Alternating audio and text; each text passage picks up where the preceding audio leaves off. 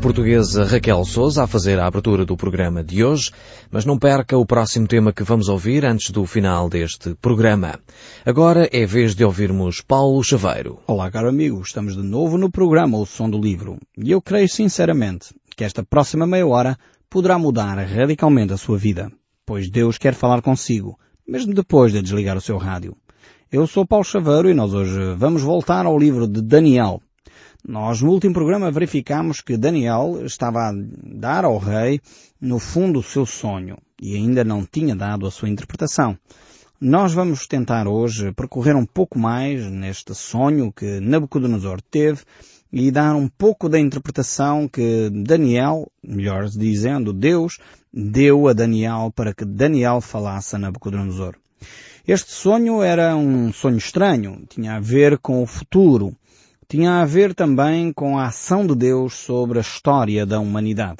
E Deus revelou a este homem estas, estas profecias, e as profecias sempre têm este aspecto normalmente duplo. São profecias que revelam o imediato, revelam a história, mas ao mesmo tempo apontam para um futuro. E de facto este caso aqui não é hum, diferente. E vamos ver, de facto, o que Deus está a querer falar à humanidade e a cada um de nós. Porque aquilo que Nabucodonosor recebeu como um sonho uh, estranho e que o incomodou profundamente naquela altura, ainda hoje, praticamente três mil anos depois, ainda tem algo para nos dizer. Então realmente vale a pena nós eh, olharmos para estes textos bíblicos e perceber aquilo que Deus tem para falar ao nosso coração. Então diz assim, portanto, Daniel tinha acabado de revelar o sonho, portanto, tinha descrito aquela imagem enorme, uma imagem com uma cabeça feita de ouro, braços e peito feito de prata, o ventre uh, feito de bronze, pernas feitas de ferro e os pés feitos de ferro e barro. Esta era a descrição de uma forma resumida uh, desta imagem. E depois é lançada uma pedra, sem que seja enviada por mãos humanas, e que destrói, bate nos pés de barro e ferro da estátua e destrói e espalha uh, aquelas, uh, aquelas imagens, aqueles metais, de uma forma tremenda, deixa de haver vestígios uh, destes grandes, uh, destes metais, destes, eu já ia dando a interpretação destes grandes impérios, não é? Que é o que nós vamos ver hoje. Uh, realmente vamos então ver a interpretação deste sonho, a interpretação desta imagem. Eu já adiantei aqui um pouco, portanto já podem ficar a perceber que esta imagem tem a ver com os impérios que se seguiram. Diz então, este é o sonho, disse Daniel, e também a sua interpretação diremos ao rei. Tu, ó rei dos reis, a quem Deus do céu conferiu o reino, poder e força e glória, a cujas mãos foram entregues os filhos dos homens, onde quer que eles habitem, e os animais do campo e as aves dos céus, para que dominassem sobre todos eles. Tu és a cabeça de ouro. Então Daniel eh, percebe e eh, revela no fundo ao rei Nabucodonosor a importância que ele tinha na história da humanidade. E realmente ainda hoje é reconhecidíssima pela história universal que Nabucodonosor foi de facto uh, o grande imperador uh, de todos os tempos. Ou seja, ele foi o primeiro grande imperador uh, que alguma vez a história da humanidade viu. Portanto, ele é o primeiro dos grandes imperadores. E realmente a história universal faz justiça a esta interpretação das profecias de, de Deus. Um, e ainda hoje Nabucodonosor tem este papel preponderante. Ainda hoje é estudado na História Universal, talvez se você estudou uh, até ao nono ano, pelo menos, dá-se estas matérias e fala-se deste grande império que é o Império Babilónico. E fala-se do esplendor da sua arquitetura. Era uma arquitetura considerada das sete eh, maiores maravilhas do mundo antigo. Uh, realmente Nabucodonosor desempenhou um papel tremendo na história da humanidade. E de acordo com a revelação de Deus, Nabucodonosor desempenhava esta função naquela estátua. Ele era a cabeça de ouro.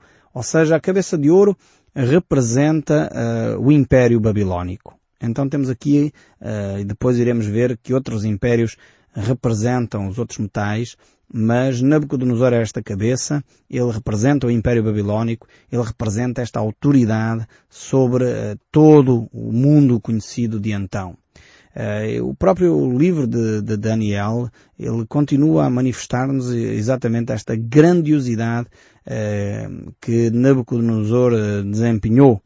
E podemos ver uh, isso, por exemplo, no verso 5, 6 e 7 ainda, eu fiz a terra, o homem e os animais que estão sobre a face da terra, com o meu grande poder e com o braço estendido, e os dou àqueles uh, que forem justos. Agora entreguei todas estas terras ao poder de Nabucodonosor, rei da Babilônia, meu servo, e também lhe dei os animais do campo para que o sirvam.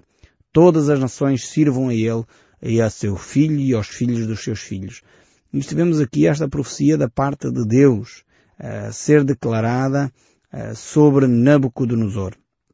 Ele era este homem a quem Deus entregou todas as coisas na sua mão. E Deus, de alguma forma, levantou este império, o Império Babilónico, e lhe deu toda esta autoridade. E vamos continuar a ver aqui o verso 39. Vemos que Deus realmente continua a falar e continua a revelar o que é que significa esta imagem. Depois diz o verso 39, depois de ti se levantará outro reino, inferior ao teu, e um terceiro reino de bronze, o qual terás domínio sobre toda a terra.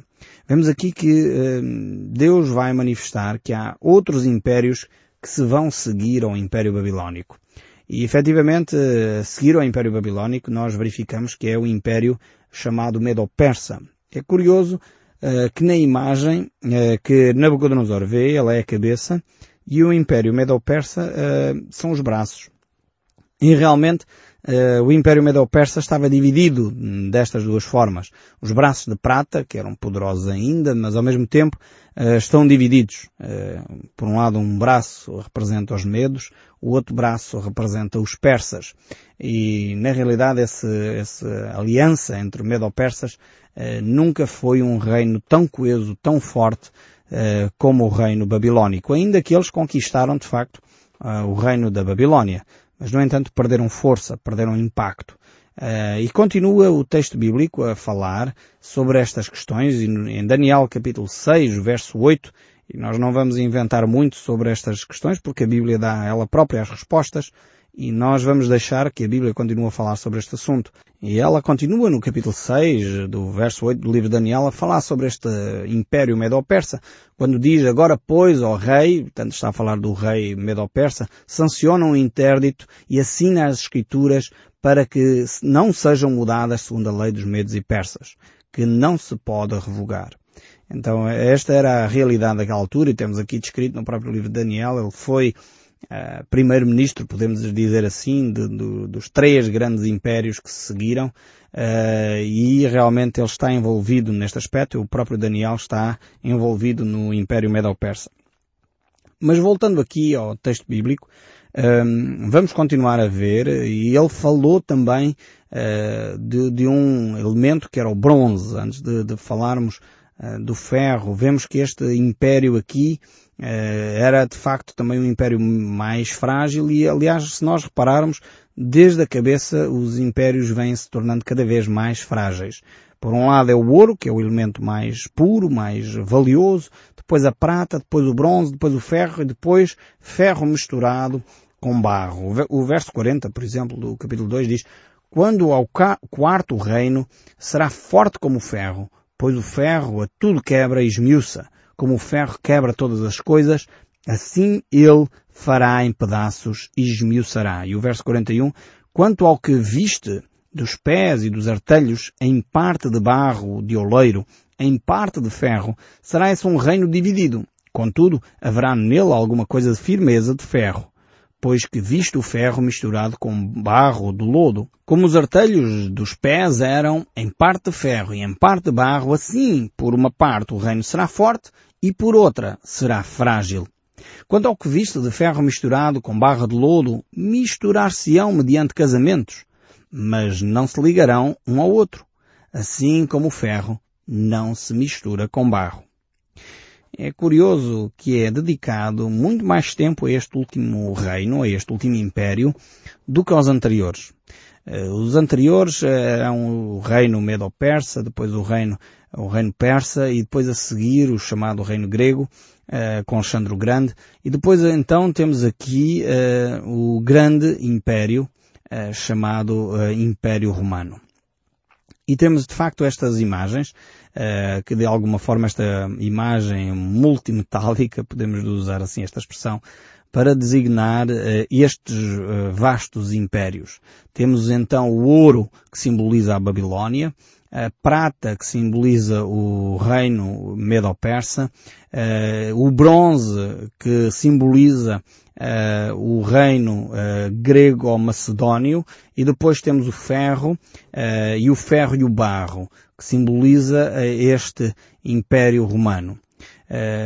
muitos pensam que, de alguma forma, que estamos a caminhar para melhor na sociedade, enfim, estamos a melhorar, o homem está cada vez melhor.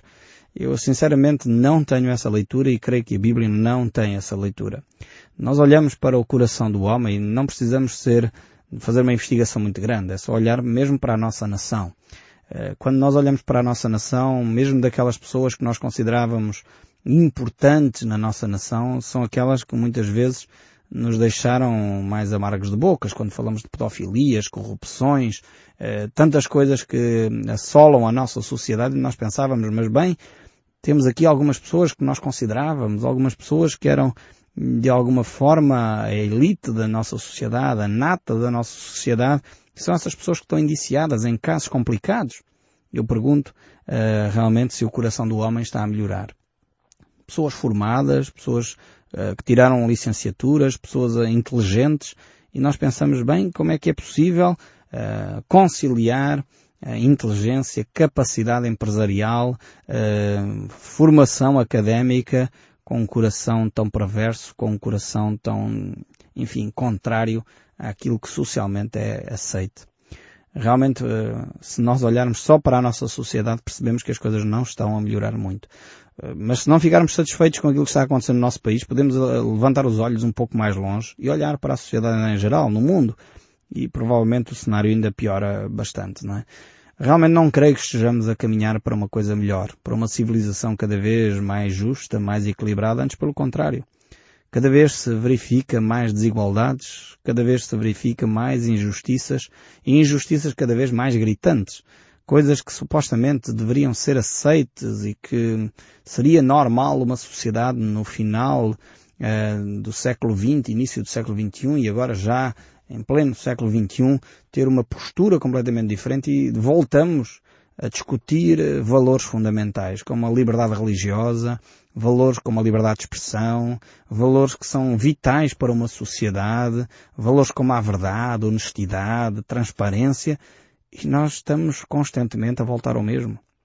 Parece que não houve progressos, desenvolvemos-nos tecnologicamente, mas continuamos com um coração completamente perverso creio sinceramente que não estamos a melhorar absolutamente nada em termos humanos e sociais. Estamos a melhorar sim em termos de qualidade de vida, em termos de conforto, mas não em termos do coração do homem.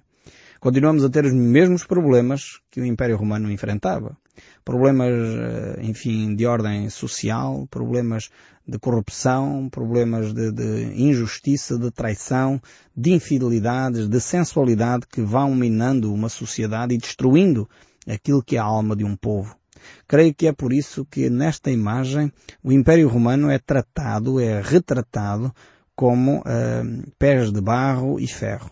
Realmente tinha hum, algumas coisas que eram estruturantes, algumas coisas que eram fortes, mas ao mesmo tempo diz aqui o texto bíblico por casamentos. É curioso isto. Por casamentos que nunca se uniram. As pessoas estavam casadas, mas na realidade não estavam unidas. As pessoas viviam uh, debaixo do mesmo teto, mas traíam-se umas às outras.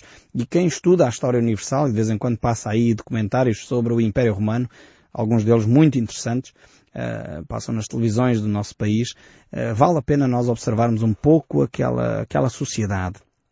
E realmente as grandes traições aconteceram de filhos, de enteados, de maridos e mulheres que na realidade nunca casaram nunca passaram a ser uma só carne, como a Bíblia nos diz. Nunca se uniram profundamente de corpo e alma, nunca estiveram juntos, nunca sonharam os mesmos sonhos, nunca desenvolveram os mesmos projetos. Realmente este império tornou-se frágil por causa das infidelidades, por causa hum, da sensualidade. E nós sabemos, a história universal fala-nos disto, uh, de uma forma muito vasta a sensualidade, as orgias que o Império Romano realmente desenvolvia e isto minou e destruiu este império. E nós parece que não tiramos lições absolutamente nenhumas daquilo que aconteceu ao Império Romano. E achamos hoje que a sensualidade é normalíssima, faz muito bem, enfim, e vivemos essa a sexualidade de uma forma praticamente licenciosa, sem perceber a importância da privacidade, sem perceber a importância que isso tem para a nossa alma, para a nossa vida privada, para a nossa pessoa como seres humanos. E muitas vezes as pessoas vivem desequilibradamente nesta área e depois colhemos os frutos, como é óbvio. Temos uh, filhos que não sabem quem são os pais, uh, filhos que vivem longe dos pais, filhos rebeldes porque realmente não têm uma relação saudável com os seus pais, pais que estão realmente feridos e magoados porque afinal sentiram-se atraiçoados por outras pessoas, precisamos de repensar um pouco os nossos valores. O Império Romano tornou-se um império frágil exatamente porque os seus casamentos eram frágeis. E lamentavelmente nós vivemos numa sociedade que não está a desenvolver políticas, não está a desenvolver uma mentalidade que apoie a família e o casamento. É lamentável, há algum tempo atrás uh, estava a ler uma revista que dizia, o título da revista era Até que o IRS nos separe. Uh, achei curioso porque realmente hoje as políticas que os nossos governantes têm desenvolvido é exatamente uma política que favorece mais as pessoas que se divorciam, que se separam, do que quem mantém o seu casamento. Paga-se mais impostos, inclusive, para quem está casado, uh, do que quem é divorciado. Eu não estou com isto Uh, não, espero não, não me entendam mal, não quero deixar de ser sensível àqueles que vivem o drama uh, de uma separação. Não é isto que eu estou a tentar dizer, mas precisávamos de políticas que favorecessem mais as famílias. Precisaríamos, talvez, em vez de criar só gabinetes que facilitem o divórcio, criar gabinetes que pudessem promover o aconselhamento matrimonial. E por que não isto? Realmente faz-me uma confusão em que se promove o divórcio, acelera esse processo para que as pessoas não sejam mais sofridas, compreendo, por um lado, mas ao mesmo tempo não se dá ferramentas para que os casais possam ser aconselhados devidamente. Há muitos casais que chegam ao fim da sua relação simplesmente porque não tiveram um bom conselheiro para os ajudar. E muitos casamentos certamente ficariam de pé, não só para ficar de pé, mas porque isso cria mais saúde emocional às pessoas, cria mais estabilidade para os nossos filhos, cria um ambiente mais saudável para as nossas sociedades, se realmente houvesse aconselhamento, houvesse alguém que ajudasse os casais a comunicar de uma forma mais saudável, a abrir o seu coração de uma forma mais equilibrada, a ter mais justiça no meio da relação, a dar mecanismos que facilitassem o casal para poder crescer. Realmente não temos um país preocupado com a sociedade. Temos um país preocupado com os votos, temos um país onde os políticos se preocupam com as eleições, mas não se preocupam efetivamente com o povo, e é lamentável. O Império Romano tinha estas características e por isso desmoronou rapidamente. E aqui o texto bíblico manifesta-nos, ou mostra-nos claramente, que estes impérios, e no, em particular o Império Romano, foi o império que de alguma forma eh, foi disperso. E ainda hoje os povos em torno do Mediterrâneo, de alguma forma, são a herança desse Império Romano. Um, e é curioso também ver aqui uh, ainda o que a Bíblia nos diz. O verso 44 aqui do livro de Daniel uh, mostra-nos o seguinte. Mas nos dias destes reis, o Deus dos céus suscitará um reino que será jamais destruído. Este reino não passará a outro povo e esmiuçará e consumirá todos esses reinos, mas ele mesmo subsistirá para sempre. Aqui temos nesta imagem que Daniel recebe, este sonho que Nabucodonosor tinha vivido, uma pedra que vem do nada e que uh, bate ou esmiuça uh, aquela estátua e, estabelece-se como um reino, um reino duradouro. Aqui estamos a falar uh, do reino de Cristo Jesus. Realmente os povos são dispersos, os grandes impérios uh, desapareceram, ainda que há sempre tentativas de suscitar de novo um império grande, e nós lembramos-nos certamente, na Idade Média foi a própria Igreja que tentou estabelecer um império. Infelizmente, uh, esse império teve tristes recordações. É nessas alturas que nós ouvimos coisas bárbaras que aconteceram em nome em nome de uma igreja. Não era esse o projeto de Deus. Ainda que os homens muitas vezes assumem nomes de Deus, temos que olhar se foi isso mesmo que Deus quis que acontecesse. Então, eh, lembramos mesmo que a própria Igreja tentou fazer essa ressurreição do Império Romano. Depois, mais recente, já no nosso século passado, uh, temos pessoas como Mussolini e Hitler que tentaram de alguma forma conquistar todo o Império Romano de volta. Uh, o famoso Terceiro Reich. Uh, realmente houve sempre pessoas com tentativa de ressuscitar esse Império Romano. E sabemos que o Anticristo vai fazer o mesmo. Ele vai tentar, eh, pela ausência de liderança, ainda há poucos dias estávamos a falar num programa televisivo sobre a ausência de liderança mundial. E isto, o plano uh, está montado, o palco está montado para que o Anticristo surja.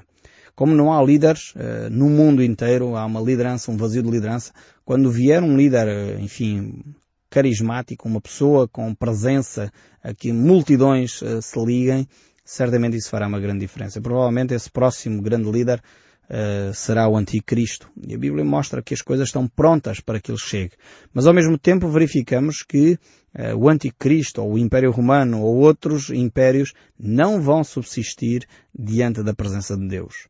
Eh, Cristo Jesus irá, virá no futuro, estabelecer o seu reino e aí sim será um reino eterno, um reino de justiça, um reino de equilíbrio, um reino de verdade, onde não haverá mais uh, injustiças à nossa volta, onde não haverá mais corrupção, porque realmente Jesus Cristo vai reger o seu reino com a verdade. E esta é a grande esperança, esta é a grande mensagem que Nabucodonosor recebeu nesta altura. Mas no próximo programa nós ainda vamos voltar um pouco mais a esta questão porque ainda não esgotamos todos os aspectos e todas as lições que podemos retirar destes textos bíblicos. Que Deus o abençoe ricamente e até ao próximo programa.